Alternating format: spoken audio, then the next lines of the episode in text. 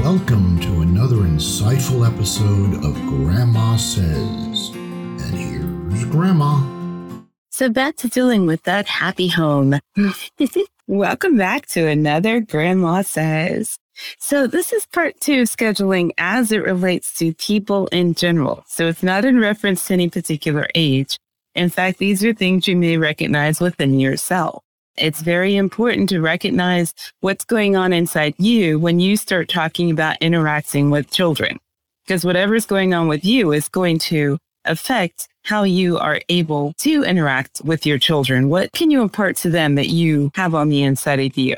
What can you offer them in emotional stability if you yourself are not emotionally stable? And how would you know if you were or not? In looking at where does that come from, the correlation between somebody's emotional health and how they respond to things typically begins with whatever scheduling they had when they were small. Because again, scheduling deals with your time. And your time is what determines your life for the most part. However you spend your time is going to determine your life. If you spend all your time eating, you're probably going to be a little thicker around the waist than you need to be. And if you exercise all the time, you're probably going to be a, I guess, more fit person, or maybe you exercise too much. Who knows? The point is, you have to learn to balance your time in order to have a balanced life. And scheduling is a big part of that. Now, one of the big things that we have as adults uh, usually has to do with our tolerance level. How much of something we take before we explode how much we put up with that we probably should not. How long does it take us to respond to an issue and how do we respond once we decide to respond? Now, here's an easy way to understand how you may have a kind of warped ideology now. or why your tolerance levels might not be where they should be as an adult based on typical things that happen as a child. So we're talking about scheduling and time management. Let's use something simple. Mom promised that we're all going swimming. As a kid, if you've already determined mom gets home from work an hour after I get home from school, so that means I have an hour to prepare for this swimming event. I know what I want to pack. I know what I want to take. I'm excited. But you get home from school that day and she's already there. She's waiting in the car. And she says, Why would you throw your swimsuit in the car? So we're just going to go. Now, it's not like the kid can now articulate to their mom, but I thought you weren't going to be here for another hour. I have things I have to do first. Kids aren't necessarily capable of that depending on their age. And even if they were, they're not likely to overstep that level of authority and try to explain all of this to the adult in the room.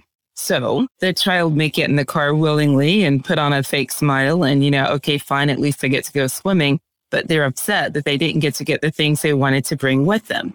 So that's what's going on emotionally on the kid's side that they can't really communicate. Now, on the mom's side, she's looking in the rear view, seeing this little kid with their lip poked out, or they keep looking out the window and sighing. And she's like, wait a second. I took off work early and I'm trying to bond with my little snot nosed brat back there. And oh my God, I feel like I can't do anything right. This kid is still mad, even though I'm taking them swimming. So now we have two sides of an emotional issue that's not going to be addressed because neither party wants to ruin the day for everyone else.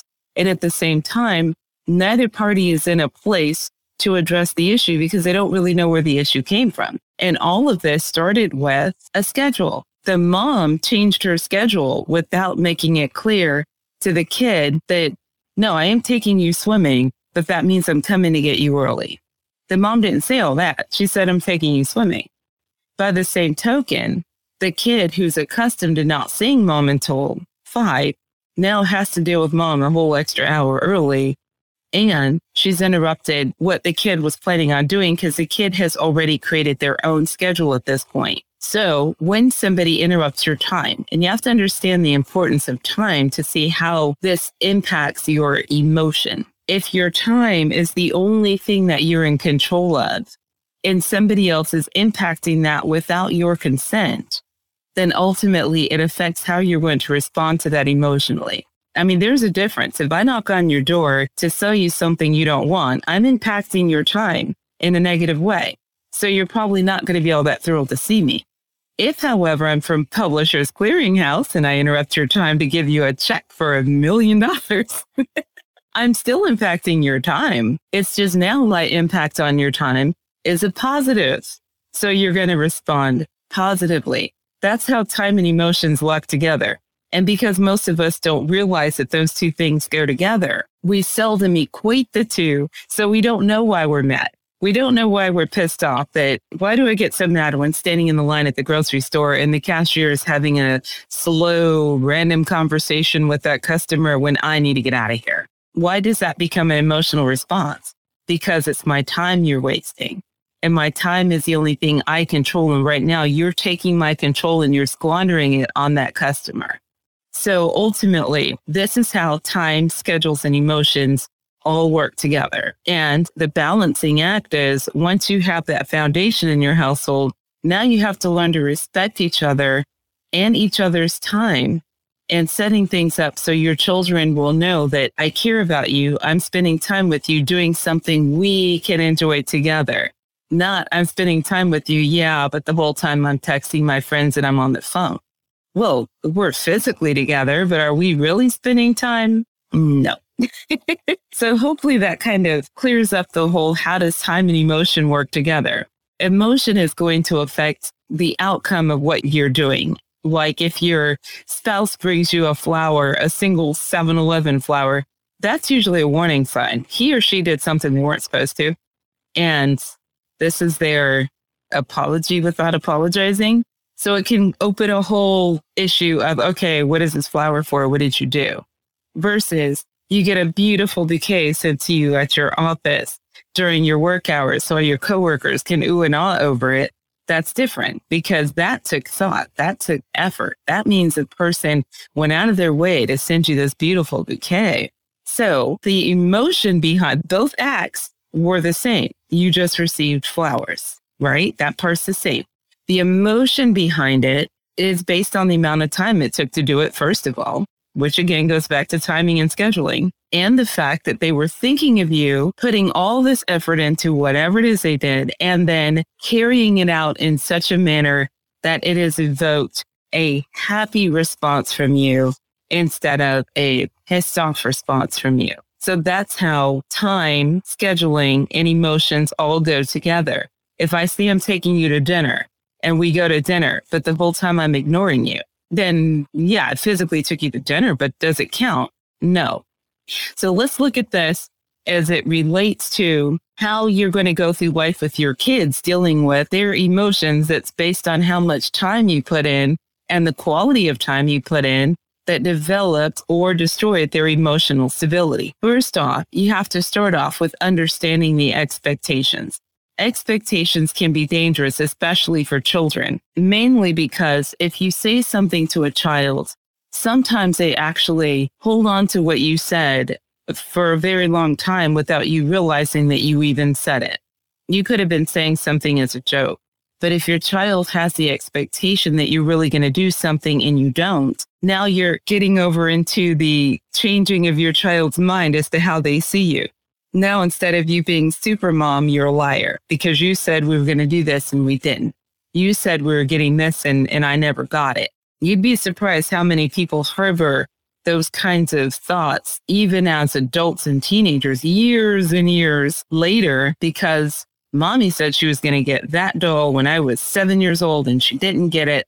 And that kid's mad about it forever. And then you have the teens that will take whatever that expectation was and they'll come back and say something to you and their tone would be accusatory as in instead of them saying yeah i thought we were going to go to get ice cream instead it's yeah you always say that and you never do it.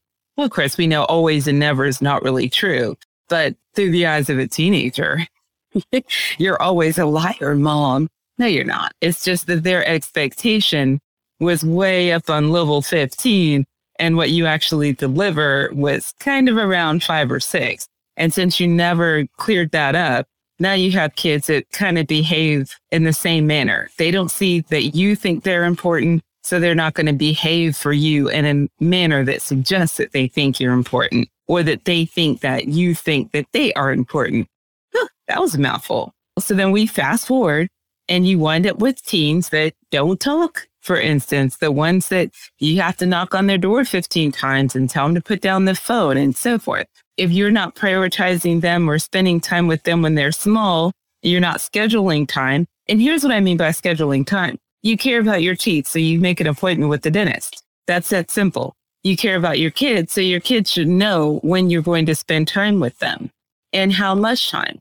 There's no point in saying, well, we spoke in the car. We spoke at dinner. Yeah, dinner was family time. Everybody's talking. But you should have something in there where it's one on one with your child at every stage, even at infancy. Your baby knows the difference between you cooing and playing with them and you holding them while you do something else. They're not going to wave their hand and say, Hey, mom, I'm down here. But they do understand that there is a difference.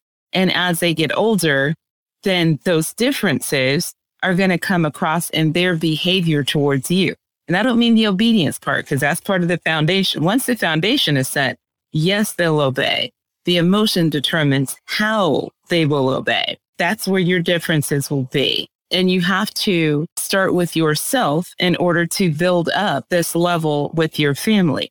So you start with your own schedule. If you're going to have a kid and you know that right now you are a road runner who's always busy, what are you willing to give up out of that schedule to give to your kids in order to make sure your kids know they are just as important to you as your job, as your dental appointments, as your doctor's appointments, as your time out with your friends, as your crocheting, whatever it is that you do, you have to schedule time with your kids too. They need their time with their friends and time alone, etc but they really need time with you. And depending on their age determines how much time they need with you and determining what their developmental stages are. If you have a child that is really emotionally a wreck, they need more time with you than a child who, for the most part, they're good after a 20 minute pat on the back. How was your day? Things are great. Can I get a raise on my allowance kind of kids? There's a difference, you know, and let your kids talk if they're old enough to talk, even if they're not, let them believe that you hear what they said, because that really is the beginning of creating proper emotional stability. If your kid's talking and you constantly interrupt them or go do something else, everything is, uh huh, uh huh, they know you're not listening. Don't be a douche, you know, be nice. Treat your kids the way you want to be treated. That's the rule of thumb we all learn in kindergarten. So ultimately, these are the things that determine whether or not you're going to have emotionally stable person in your household or whether or not you're going to have somebody who's there physically, but not there mentally or emotionally. You know, you can't get mad at your teenager for not talking to you when they're 16 if you didn't talk to them when they were six. You know that song Cats in a Cradle? That's exactly what they're talking about if somebody has been an afterthought throughout your whole life, then they're not going to make you a priority when you want to become their priority. You guys have to get on the same page from the very beginning. And that's not just related to your kids, that's related to anything and anyone. If you still want to have a relationship with your parents, your friends, your siblings, whomever, then you have to make the time to spend, even if it's not every day and, uh, you know, all the time. But if I only see you on the holidays, then I know how important I am to you. You may feel as though I'm more important than that. But if what you're actually doing, like I said in the first part of this, it's not who you are, it's what you do that makes you who you are. That's what people know. They know what you do. They don't necessarily know what's in your heart. You know, I think about you all the time. Well, it's funny way of showing it. I don't hear from you except at Christmas and that's because you want a gift. I hear from you on my birthday. you have to schedule the time with your kids, just like you do anyone and anything else, in order for them to feel important and prioritized and a part of your life. And that creates the emotional stability you need to be part of those three things that are necessary in order for you to have a very happy home. Okay. uh, the next couple podcasts, I'm going to explain scheduling as it relates per age. This was an overview to get you to understand how schedules and emotions work together and how you need to really start with yourself in this case. This is something you need to be able to hug and love yourself. If you don't take time for you ever, then you may want to examine that before even putting more focus on your family. When's the last time you took yourself out to a lunch that you really enjoyed? When's the last time that you sat down with a book and read a book by your favorite author or had someone massage your feet or things that make you feel good about you?